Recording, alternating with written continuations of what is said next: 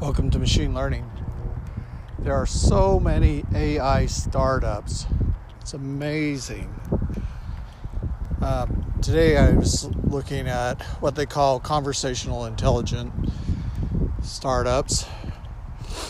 And there was like 2 or 3 that were kind of interesting.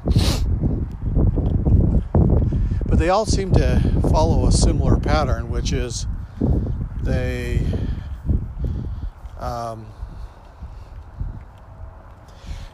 they pull in information on the sales lead from conversations between the agent and the customer, and they transcribe that into text, and then they run it through a pipeline to look for certain information that might be useful. One of the things I thought was interesting is kind of their angle where they're focusing. Like, for example, let's just go through them. We'll talk about Gong AI, and it translates customer calls into text and learns from the text and helps marketers upsell. Gong creates workflows.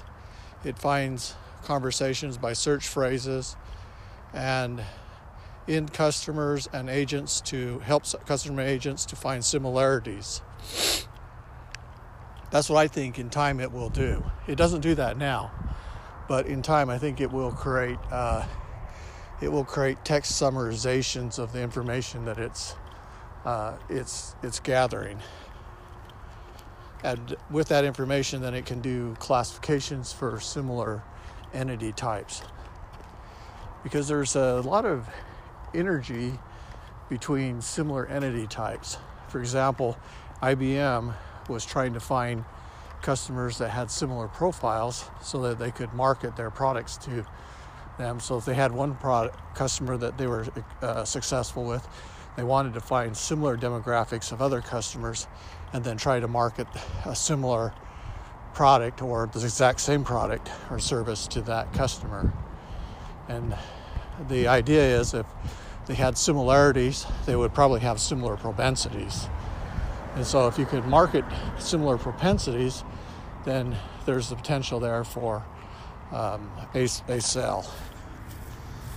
So by grouping like customers together, there could be a synergy effects that could be capitalized upon. And that's kind of what actually brought me to looking at this conversational AI, is I was looking for how AI is grouping entities together. And so marketing seems to be really focused on finding similarities between different profiles and then grouping those profiles together.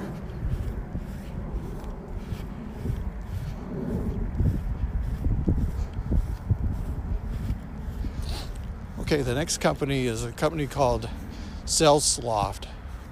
It tracks conversations between the agent and the customer through the complete process or pipeline.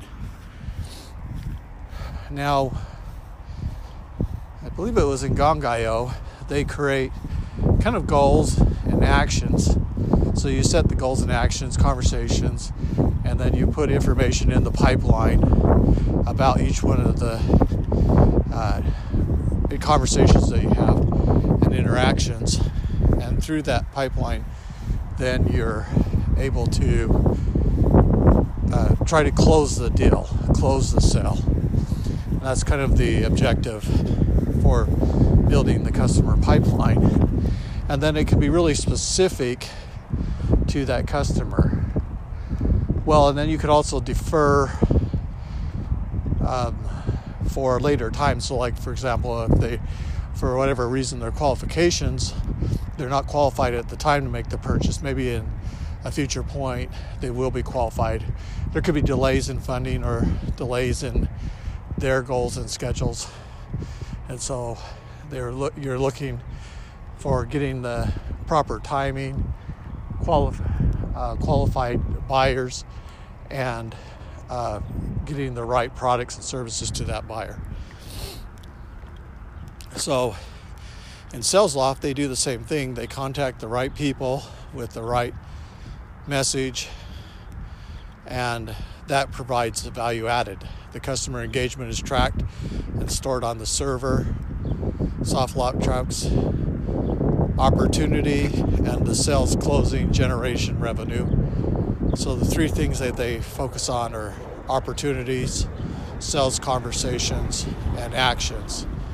And they put those steps in sequence. One of the things that was kind of interesting in my mind is it started to help solidify is a lot of these platforms already exist. Like, you don't have to build a platform for voice recognition. Deepgram already does that for you.